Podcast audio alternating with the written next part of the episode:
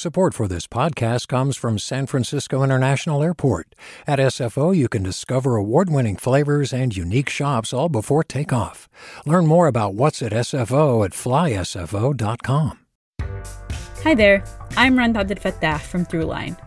If you're listening to this podcast, you know that KQED produces exceptional storytelling that keeps you informed, inspired, and entertained. Their podcasts cover issues from your neighborhood to the entire country and everything in between. Support this work today. You can help us continue to bring quality podcasts to your ears. Just head to donate.kqed.org slash podcast. That's donate.kqed.org slash podcast. From KQED.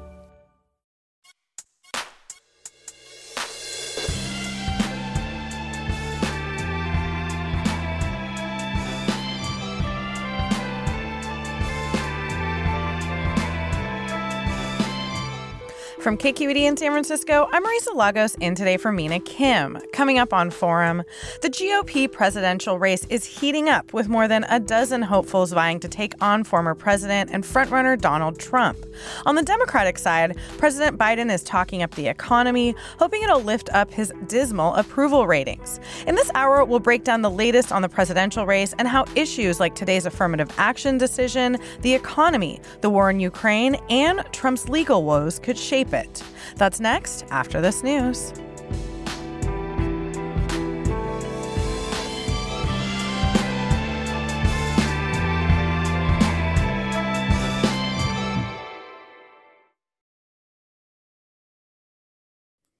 This is Forum. I'm Marisa Lagos in today for Mina Kim.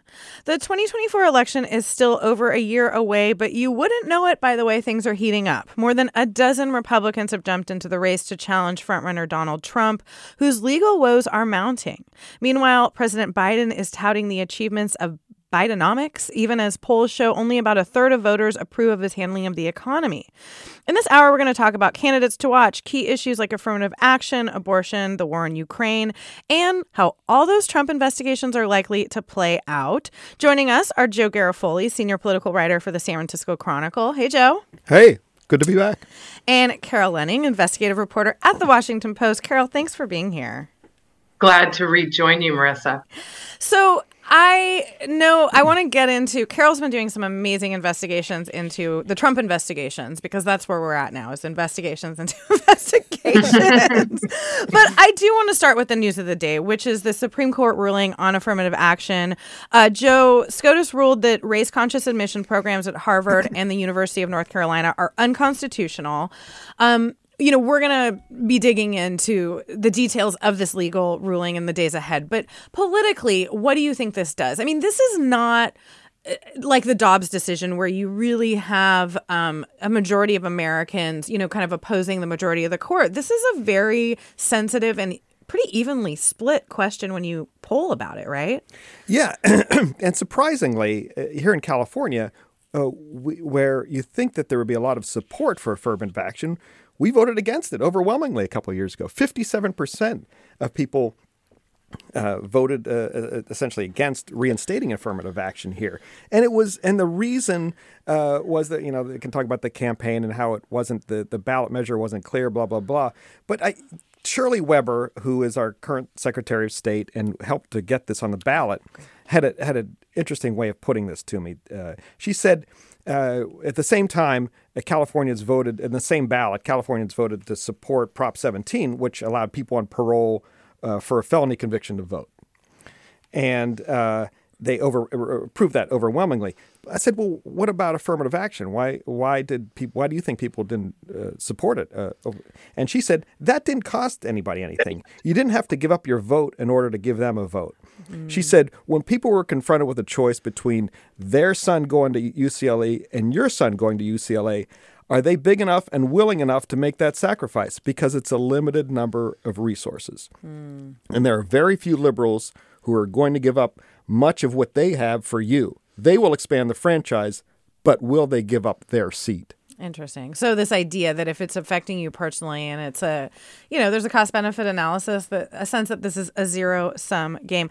I do want to call, um, call up uh, President Biden spoke just moments ago at the White House about this decision, and we have a cut from him. You know, I know today's court decision is a severe disappointment to so many people, including me, but we cannot let the decision be a permanent setback for the country. We need to keep an open door of opportunities. But Joe, I mean, race relations in general have become such a political hot potato um, and something that you know i think republicans and conservatives have really leaned in on is that what they see as a winning issue is there any risk the president runs by criticizing this or you know by maybe even you know potentially pushing actions in the legislative branch or you know within the executive branch to try to mitigate this. I, I, was a little bit surprised. There was a bit of a milk toast statement there. I didn't like come out and say this is absolutely wrong. This is horrible. Blah blah blah. So he it doesn't sound like he's really leaning into this, and I I doubt if he will. He may on the the campaign trail a little bit, but you know he's he's trying to steer a middle course, and and and, and this is I it, it seems like he doesn't seem this is a winning issue for him in the general election, which is he's looking for. He doesn't have any competition, obviously, in the primaries, which we'll get to later. Uh, but I was I thought he'd be a little bit more forceful than that. Some kind of some kind of tepid. uh, Carol Leonnig, I mean, wh- what are your thoughts here in DC? I know that this, I mean, this is a decades long debate, and it's certainly not going to be put to rest with this decision. But uh, what? How do you see this kind of playing out politically? You know, here in Washington, Marisa, a lot of people have been watching this particular session of the court with a lot of anxiety. Um, they kind of feel as though they know Democratic and progressive voters and activists kind of feel they know what the super major, super majority of conservatives who now own the court will do and would have done on the Harvard and the North Carolina University um, decisions. They feel like they, they could have predicted this, right? But it's still something that guts their view of how universities and colleges should be proceeding, making sure that there is an affirmative effort to create space for equally qualified uh, minority students.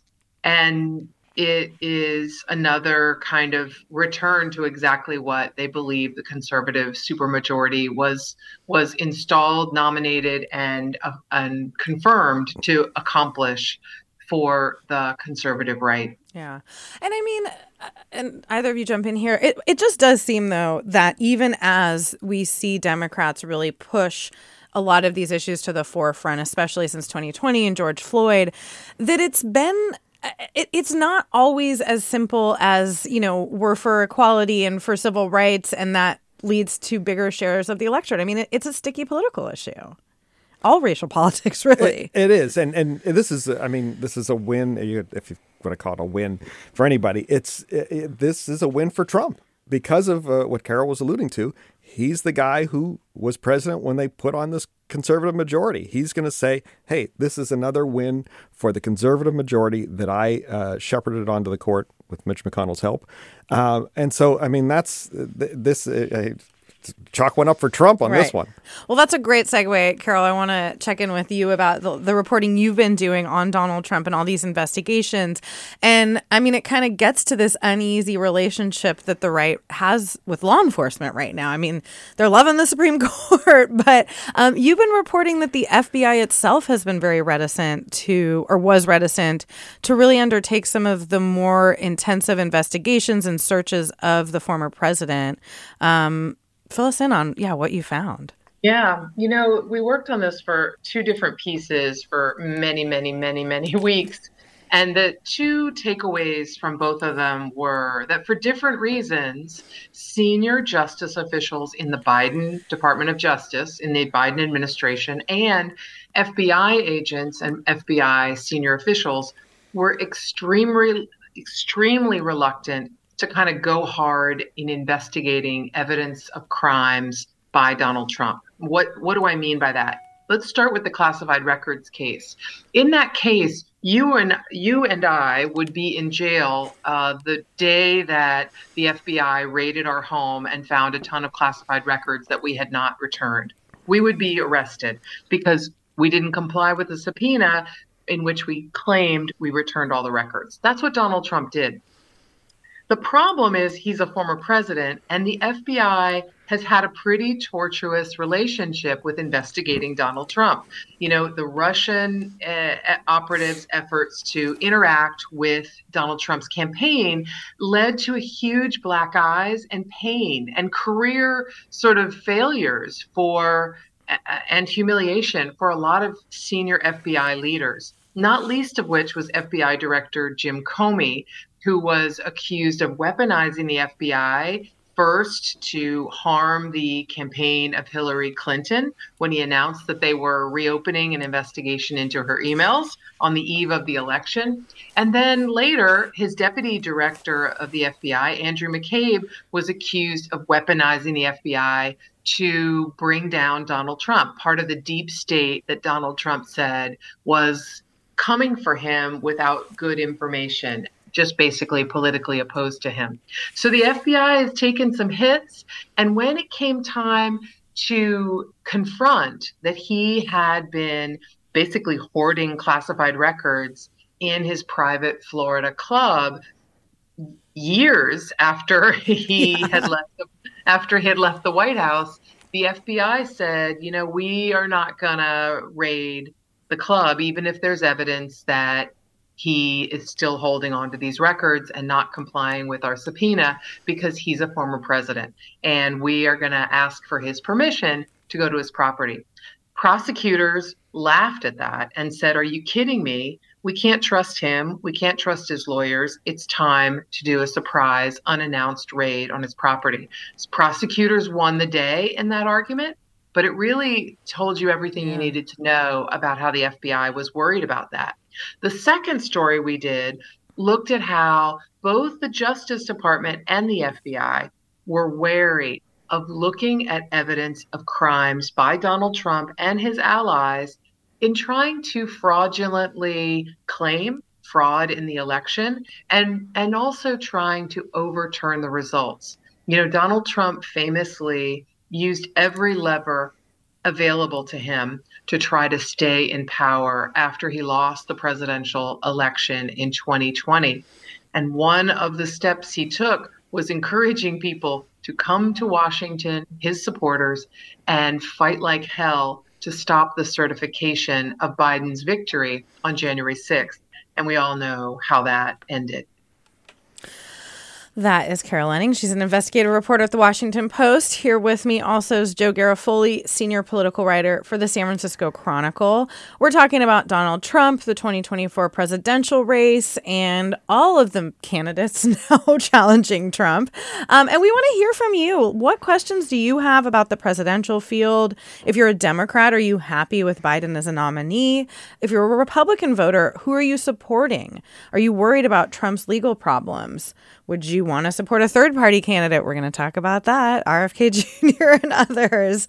Um, you can give us a call at 866 733 6786. That's 866 733 6786. You can also send us an email to forum at kqed.org, or you can find us on social media. We are at KQED Forum. I'm Marisa Lagos in this week for Mina Kim, and we will be back after a short break to talk more about this presidential race which feels like it's around the corner and kind of is and kind of isn't.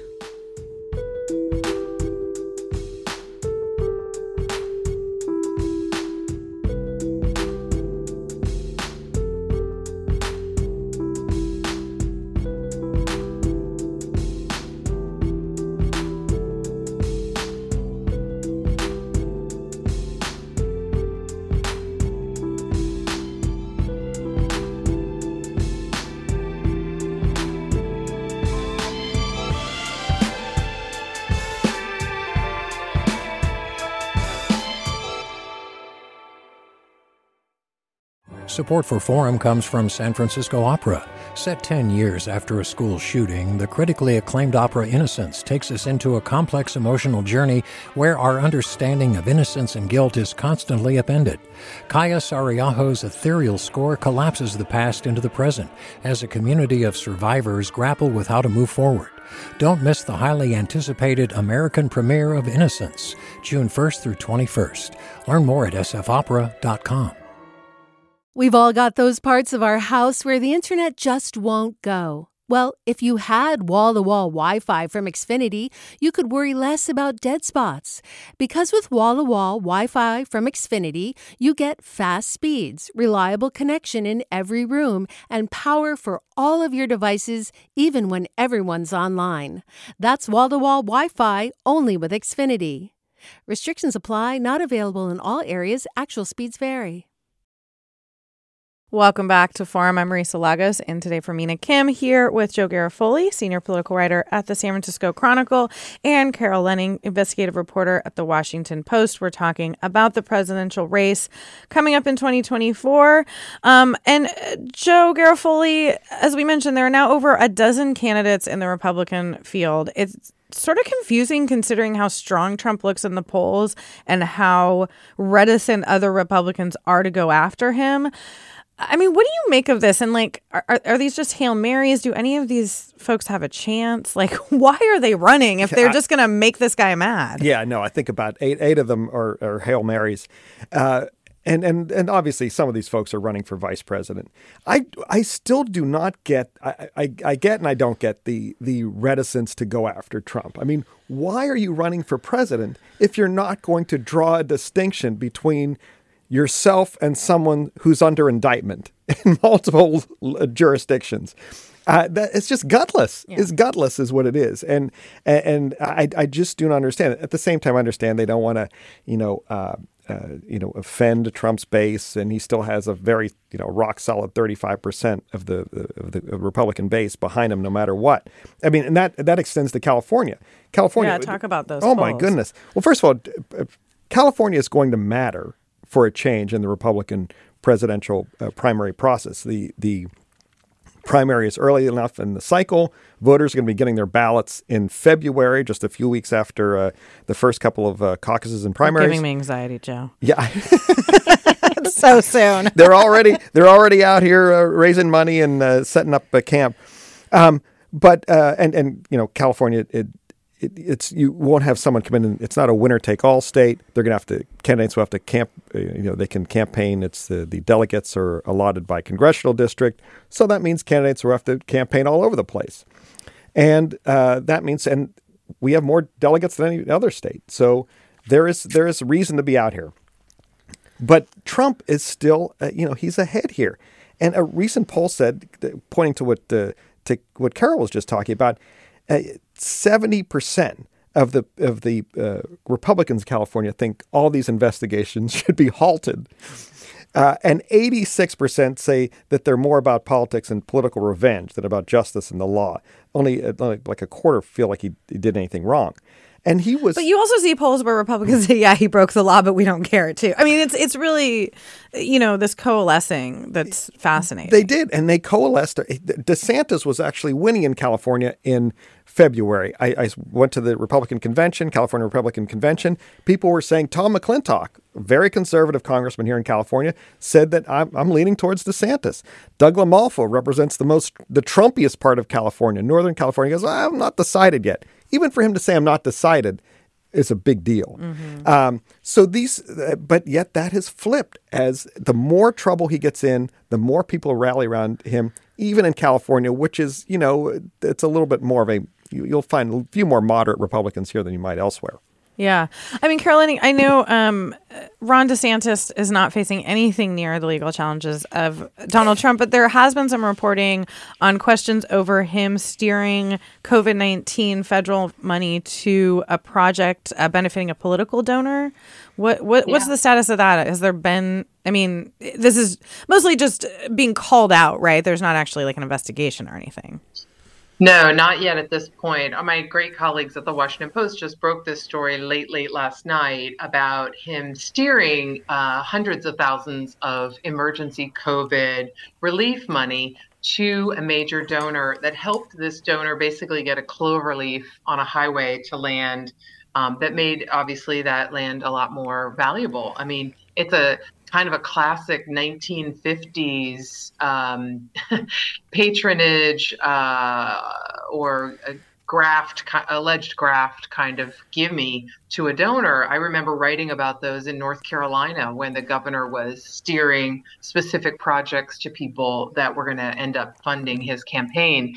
And it's just amazing that that's what DeSantis appears to have been up to in Florida.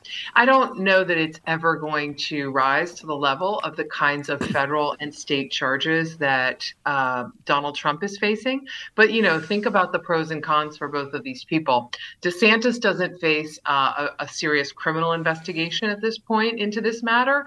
Uh, he's not been indicted, and yet he is trailing big time in every kind of way in terms of name recognition and popularity with Donald Trump, the man who is running essentially to be the first president who may be um, convicted and or imprisoned. Uh, there are all sorts of sort of mind-bending, unprecedented territory that we are entering with Donald Trump based on the charges he currently faces and a trial that he will li- likely um, be engaged in at the end of this year. Yeah, can you walk us through, Carol? Like, what is happening with that? I know uh, the judge in Florida set a trial date for later this summer, and there's been uh, some move by prosecutors to delay that. But there's also, you know, the New York case over hush money payments. There's um, the Georgia investigation. We're expecting a grand jury to be convened this summer over, you know, the attempts there to overturn the 2020 election.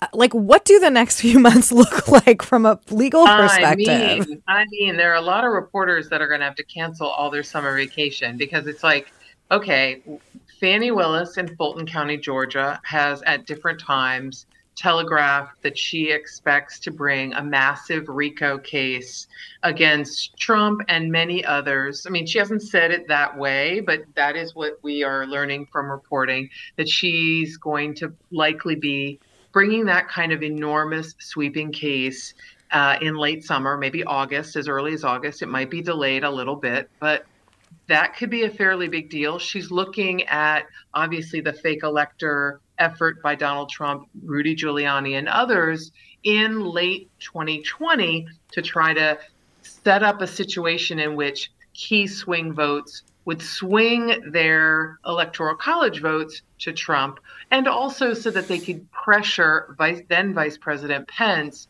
to delay certifying the election on January 6th. It was all towards delaying the crowning of Biden as the appropriate president elect and president. And hopefully, so that Trump could himself hold on to that title. Then, on top of that, we have the I think the most dramatic charges are the right now anyway are the classified records charges. Again, as I mentioned, you and I would be in jail right now. We would have been arrested and charged in uh, August of last year after the raid on our home if we had those records that Donald Trump had, which were stamped top secret and secret and confidential.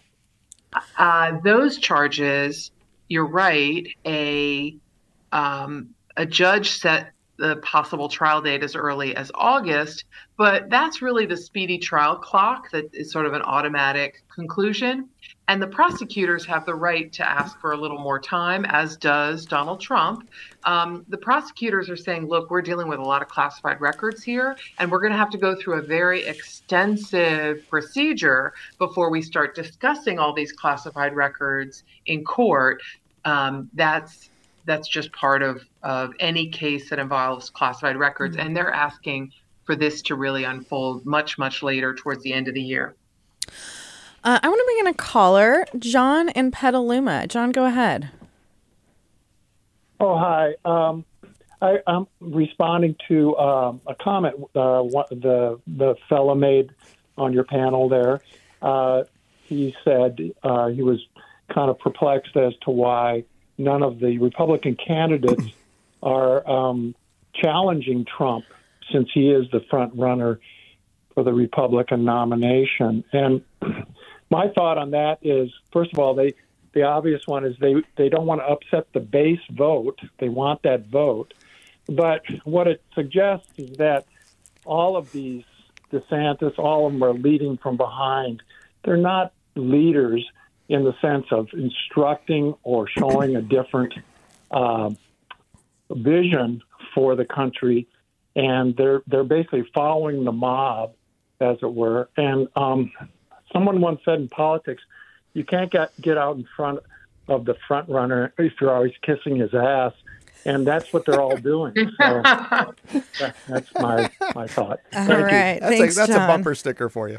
Um, well, we have another listener who says, I wish the media would stop assisting Trump's domination of coverage as they did in 2016, which helped elect him. I like Haley and Christie. Speaking of two people who have really, well, Christie has not Christie. pulled his punches. Wow, last night he was on. I think he was on CNN uh, or News Nation or one of Going the one of networks. Yeah. Jared Kushner? Oh my God, he, he literally called out the, the Trump family as grifters, uh, and and uh, Trump uh, Christie's, you know, as a as someone just uh, for purely for enjoyment purposes and entertainment purposes, I hope he gets those forty thousand donations so he can get on at least make one debate stage because he may be the only person challenging Trump on anything. Because the, 'cause the rest of them won't, but he has a he has a, a, a gigantic hill to climb. He's he's in it purely to uh, to swing punches at throw punches at Trump. I don't, you know, I don't know if he has a chance of winning. I mean, Carol Leonnig, what do you think as a reporter when you hear this? Oh, we're over covering Trump. I mean, a lot of the coverage you're doing is to point out, I mean, things that maybe opponents of Trump would say make him unelectable or or, or me, you know, mean that he should not be president again. Um, but I do think this is something we've struggled with in the media since he came down that escalator, which is like how much attention to pay and how to cover him. Oh, I couldn't agree more. You know, I've spent the last five years writing about him and uh, writing books about him, writing daily stories about him, writing investigative pieces about him. And it's hard to turn away from the person who is the standard bearer for the party and the kind of poll numbers that show he is the leading candidate. That is one thing he is not um, hyperbolic about. It just is true. And you know, there's a reason why people have concluded he's their sav- savior. You know, there's a part of the American public that believes neither party was really talking to them, addressing their issues, respecting their uh, value system, and whether that was white supremacy or believing their kids should get into college and no no position or seat should be held for a minority kid from a lower income community whatever the reason they feel that Donald Trump speaks for them. And it's a considerable part of America that is is with him. And not the least of which wealthy uh, Republicans who believe that whether or not he actually delivered on any of his campaign promises the day that he came down that elevator, they believe that he espouses and believes in the things that have helped uh, American uh, wealth holders and and supports um, reducing regulations, reducing taxes. That thing he did deliver a tax break. And- but I want to I want to add one other thing about that, if you don't mind, Yeah. which is you know, in Washington, we are seeing something interesting and new. Even though um, the polls show a considerable base, as the caller mentioned, for Donald Trump, there is a significant group of influencers and mainstream old guard Republicans who are t- uh, ponying up to tell everyone that will listen that Donald Trump is a serious danger to the country. You know, this goes from Bill Barr, his former attorney general, uh, to uh, just just the other day, uh, Alberto Gonzales, uh, George Bush's former attorney general. A host of people are either on television or in opinion pieces reiterating and reinforcing that the charges against this man are serious and warranted and raise questions about whether or not this man uh, not just raise questions, disqualify this man from being president again. I, I think that there's something kind of coordinated and interesting about how many people are all coming out at the same time with that kind of public front. the the challenge there is is that while those people who who you know are insiders who worked for Trump and, and are saying all these things, uh, that's one thing. But the base still loves Trump because he's a fighter. They they could give a crap about anything else that is that he's done or said or been alleged to have done. They love the tone.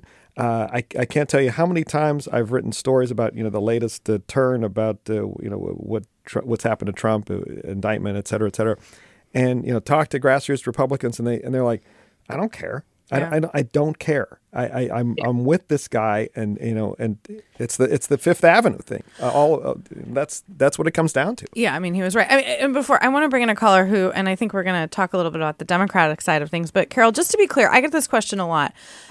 F- From what we know, there's nothing in the Constitution that says even if he were convicted in these cases that he couldn't win and become president. Correct? That's right. There's nothing. And there's nothing even, I mean, think about how many playbooks, Marisa, that we um, don't have to lean on in this situation. We, you know, I covered the Secret Service for a long, long time, wrote a lot about That's how we met. Yeah, yeah, that's exactly how we met. And um, you know, the Secret Service is scratching their heads right now. Like, what are they going to do if he's convicted and imprisoned? He's a former president who, by law, is uh, they're required to protect him. And will they now be literally having a Secret Service agent detail uh, three rotating shifts inside a federal prison? It's hard. It's a hard subject to t- to tackle, but there's just so much that ground we've never trod before. And you raise a really important point. There's nothing that stops him from uh, being convicted and continuing to campaign. Wild. All right, I want to bring in Sid in San Francisco. Sid, thanks for your patience. Go ahead. Oh, no problem. Um, hi, my name is Sid, and um, I love Biden. He has done a great job in the last um, two and a half years, three years. And but I have a question: that why not have um, a, a challenge in the primaries on the Democratic side? Um, and even if he and if he um, still wins um, after having a challenge, then that's great, and may the best man win. And you know, Yeah. but not to have the challenge at all for the party loyalty isn't the right thing. I think. All right. Thanks, Sid. I'm sorry, your line wasn't great, so I'm going to let Joe tackle that one. Yeah, I, I asked Jimmy Carter about how that went when Ted Kennedy challenged him in 1980. It's it it is yes, that's it should be that way. But I, strategically, Democrats have shooed everyone away, uh, in, including our our own governor here, Gavin Newsom. I mean, is that because they're worried about it being messy, or do you think there's this united front question, or is it just the fact that? I mean, I think there's a sense on the Biden side that he needs to be the one to be in that position if it's Trump running. But that leaves open this question of like, what if it's not Trump? Yeah, that's well, that's a that's a big roll of dice. Uh, it, it- but they're they're they don't want him. You know, let's let- he's a he's a weak candidate, and any other he always says compare me not to the alternative, but or not to the Almighty, but to the alternative. In parentheses, if it's Donald Trump, uh, that you know, but you know his poll numbers are weak. Um, a lot of Democrats don't think he should run. They think he's too old. Um, and young people are really concerned about, are really not into Joe Biden at all. The, and, and they're like, tell me what you're for, not what you're against. They think, uh, especially on the environmental, they think that he has not lived up to what he said he would do, even though, you know, that right. there I, was mean, the, I think we have to say, like, on the other hand, when you look at the legislative track record of this presidency, it's arguably one of, if not the most progressive track records in my lifetime. And they did do an enormous amount. I mean, They did. It does feel like the rhetoric is uh, more, you know, kind of what one of our listeners talked about. Just Trump dominates so much of this stuff, you know? and the uh, going to the young people and and progressives in general they you know they they bit their tongues a, a lot of times uh, and they especially the, the bernie crowd and they they all made peace uh, in, in 2020 and they said you know we're all in this for the team and uh, so they uh, but they're, they feel They're that they're, not- not, they're not in love. They're, yeah, they're not in love. They're in like. We are talking about the presidential race uh, in 2024 with Joe Garofoli and Carol Leonnig, both excellent reporters. We want to hear from you. Tell us what questions you have about the presidential field, or if you're a Democrat or Republican, are you happy with uh, the front runners?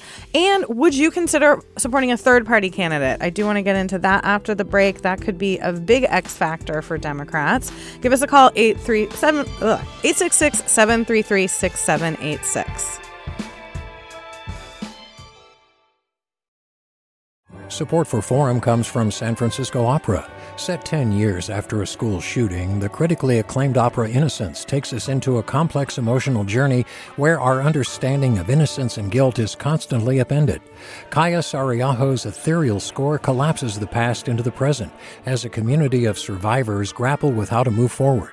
Don't miss the highly anticipated American premiere of Innocence, June 1st through 21st. Learn more at sfopera.com. We've all got those parts of our house where the internet just won't go. Well, if you had wall to wall Wi Fi from Xfinity, you could worry less about dead spots. Because with wall to wall Wi Fi from Xfinity, you get fast speeds, reliable connection in every room, and power for all of your devices, even when everyone's online. That's wall to wall Wi Fi only with Xfinity. Restrictions apply, not available in all areas, actual speeds vary. Welcome back to Forum. Marisa Lagos here for Mina Kim, and we're talking about the 2024 presidential race. And we do want to hear from you. Who are you supporting on either side of the aisle? Would you consider a third party candidate? If you voted for Trump before, would you back a different GOP candidate? Do you have any questions for our Carol Leonnig about the investigations into former President Trump? Call us now, 866 733 6786, or you can send us an email, forum at kqed.org. And and find us on social media at KQED Forum. Bill writes There are a lot, a surprising number of pro Trump voters in California, such as Elon Musk and my stepmother. I wouldn't be surprised if Trump even comes to California for fundraisers. I agree, Bill. I think uh, we are often the uh, piggy bank for oh. either side of the aisle here in California.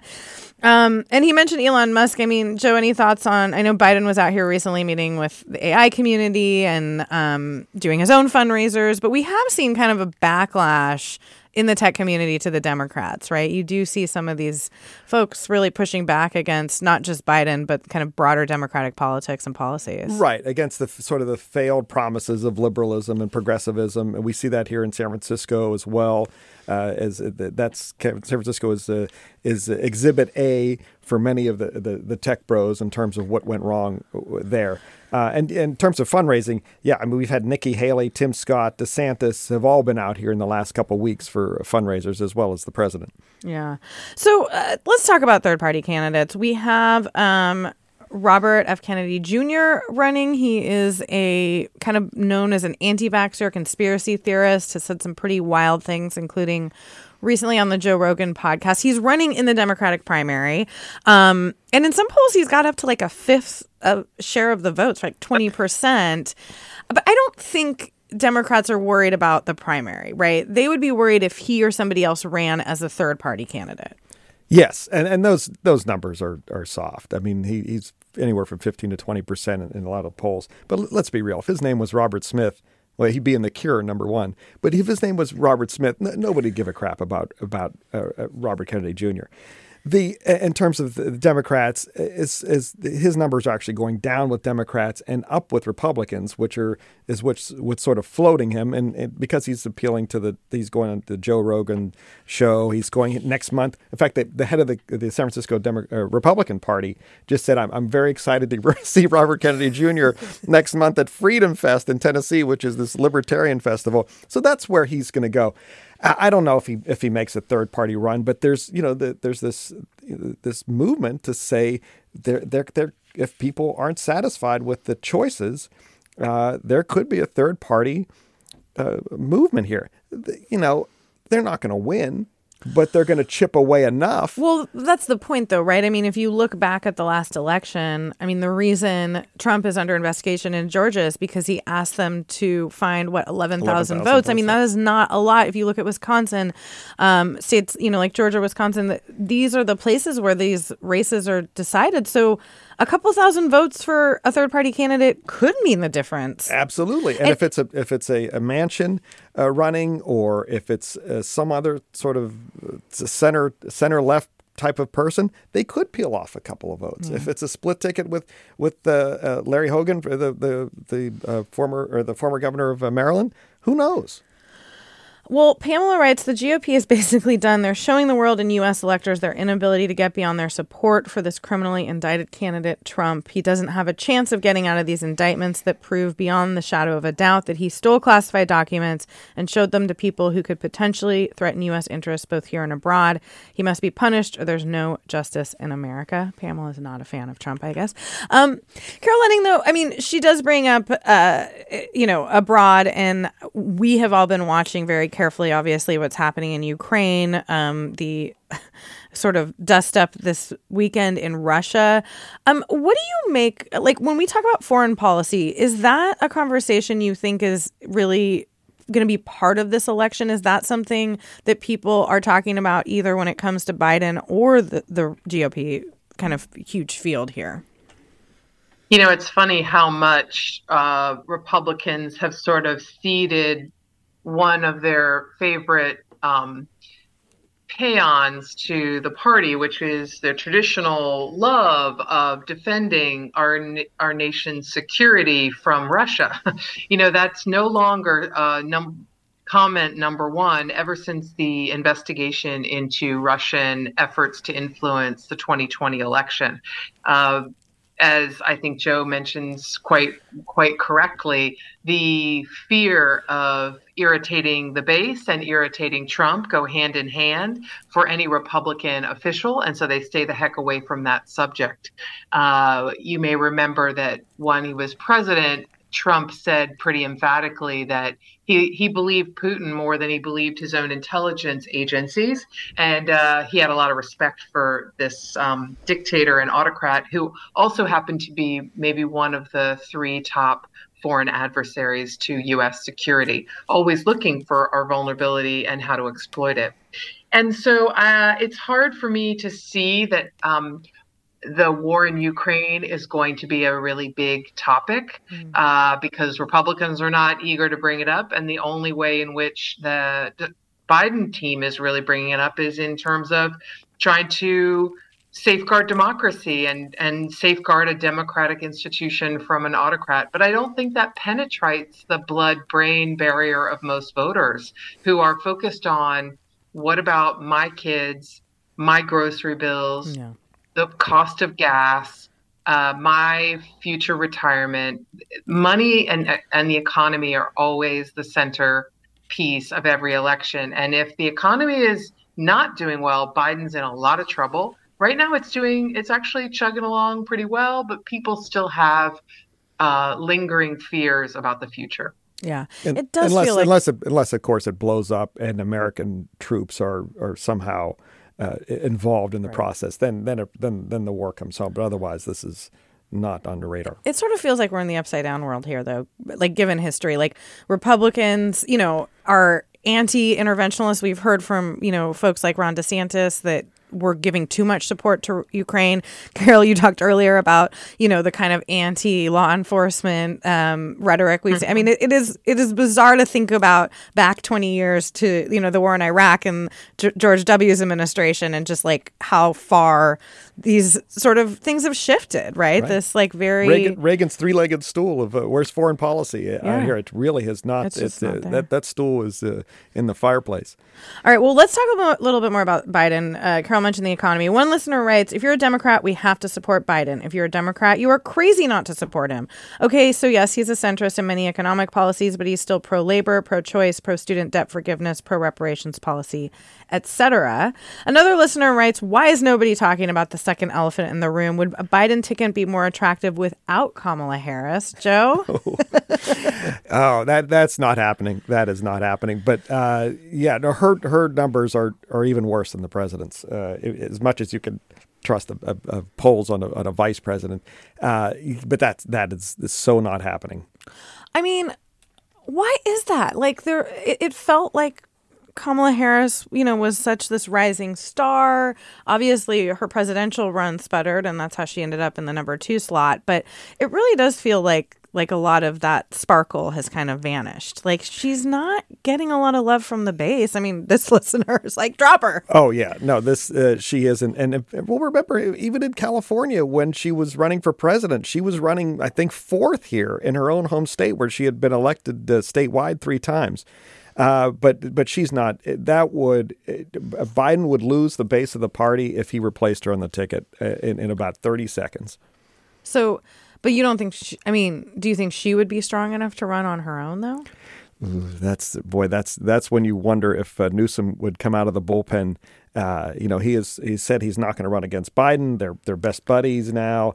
Uh, but uh, you know, if if she sputters, if she, you know, if he were not able to serve uh, or run, be incapacitated in some way, and she were the nominee, and she were in trouble, and who would? That's when you might see people stepping up, other Democrats stepping up to run against her. But until then, you, you know, not not the first black woman, uh, first Southeast Asian woman on on the presidential ticket. No way. You would they would kill you. The base of the party would be in revolt. Interesting.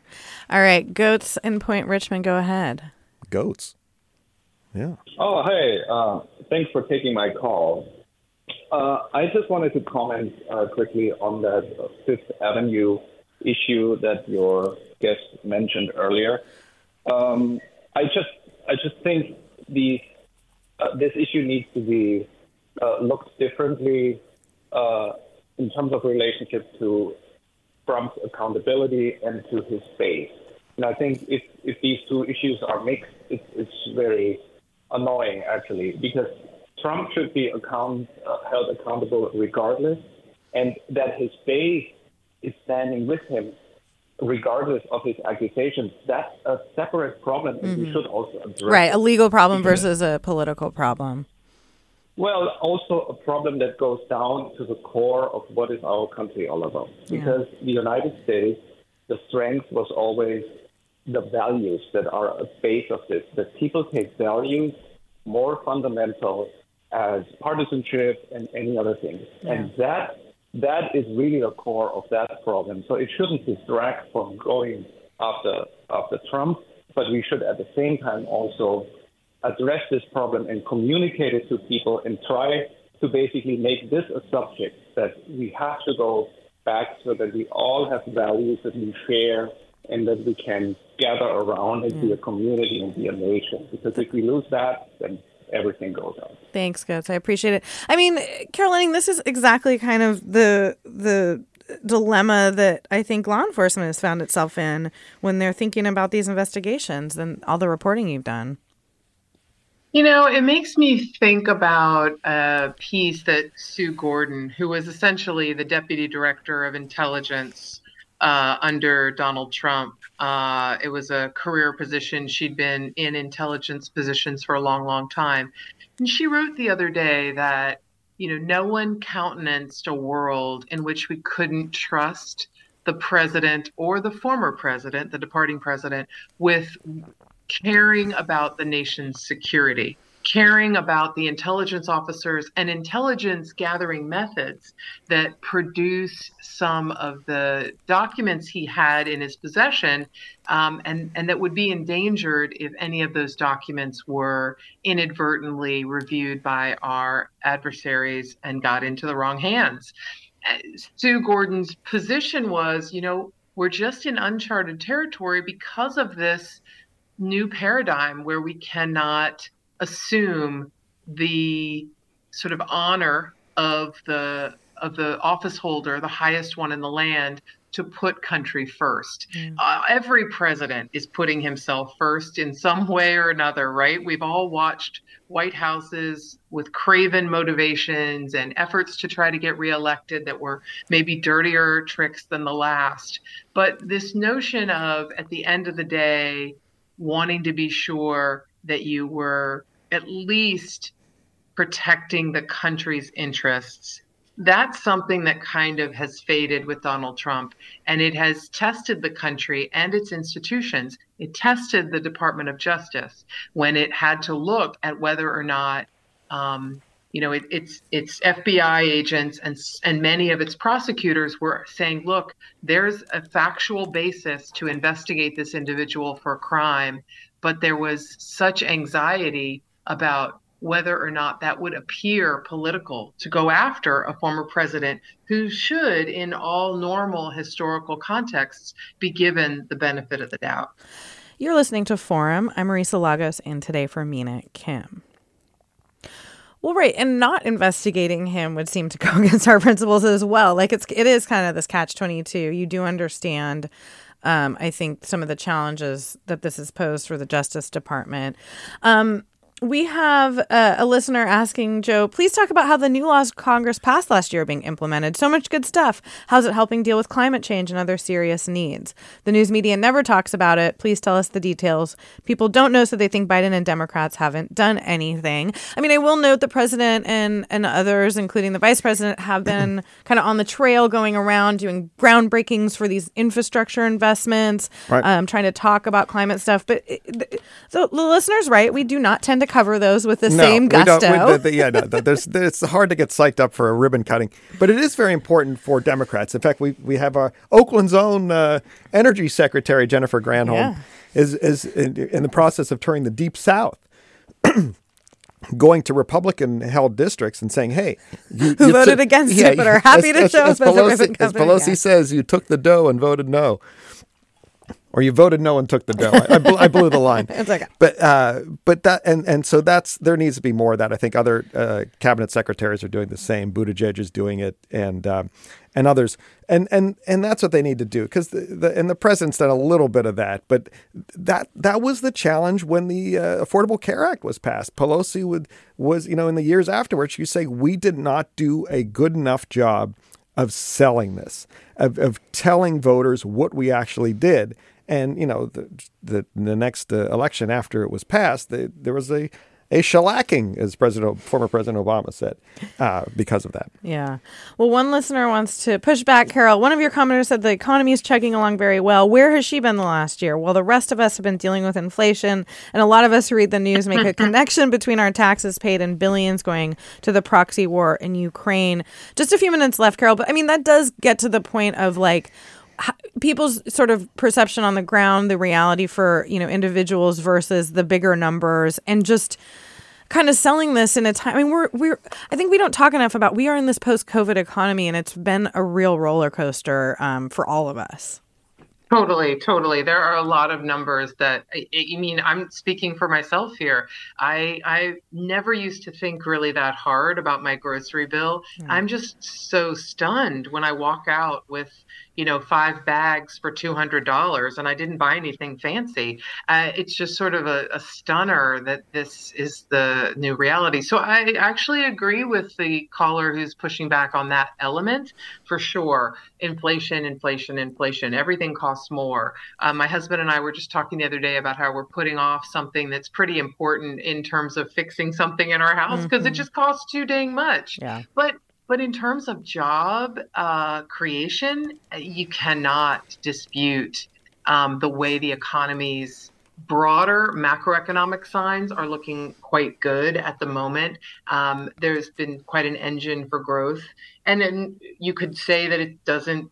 Uh, it's not a credit necessarily to Biden. It could be a credit to larger forces, but post COVID, no doubt helps that we're not all trapped inside our living rooms and we're out and we're going to restaurants and we're going um, on travel and we're getting on planes. We're allowed to now.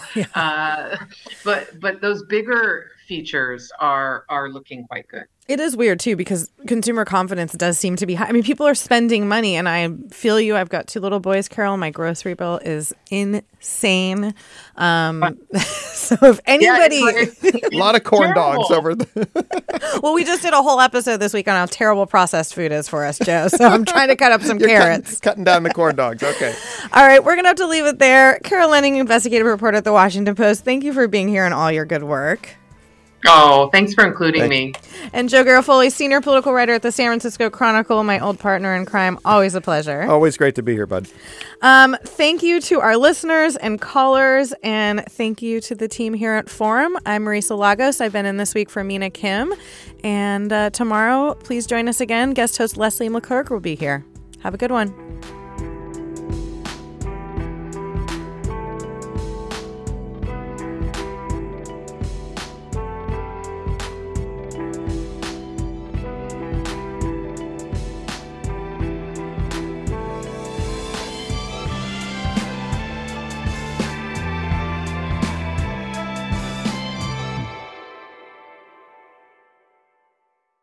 Funds for the production of KQED's forum are provided by the John S. and James L. Knight Foundation, the Generosity Foundation, the Germanacos Foundation, and the Heising Simons Foundation. Support for Forum comes from San Francisco Opera. Set 10 years after a school shooting, the critically acclaimed opera Innocence takes us into a complex emotional journey where our understanding of innocence and guilt is constantly upended. Kaija Saariaho's ethereal score collapses the past into the present as a community of survivors grapple with how to move forward. Don't miss the highly anticipated American premiere of Innocence, June 1st through 21st. Learn more at sfopera.com. We've all got those parts of our house where the internet just won't go. Well, if you had wall to wall Wi Fi from Xfinity, you could worry less about dead spots. Because with wall to wall Wi Fi from Xfinity, you get fast speeds, reliable connection in every room, and power for all of your devices, even when everyone's online. That's wall to wall Wi Fi only with Xfinity. Restrictions apply, not available in all areas, actual speeds vary all over the country. We need to improve reading in Wisconsin. Schools are changing the way they teach reading. I'm calling for a renewed focus on literacy. We have gotten this wrong in New York and all across the nation. And it's happening because of a podcast. I think your podcast has changed my life. And I'm going to share this podcast with everyone I meet. Sold a Story investigates how teaching kids to read went wrong. New episodes of Sold a Story are available now.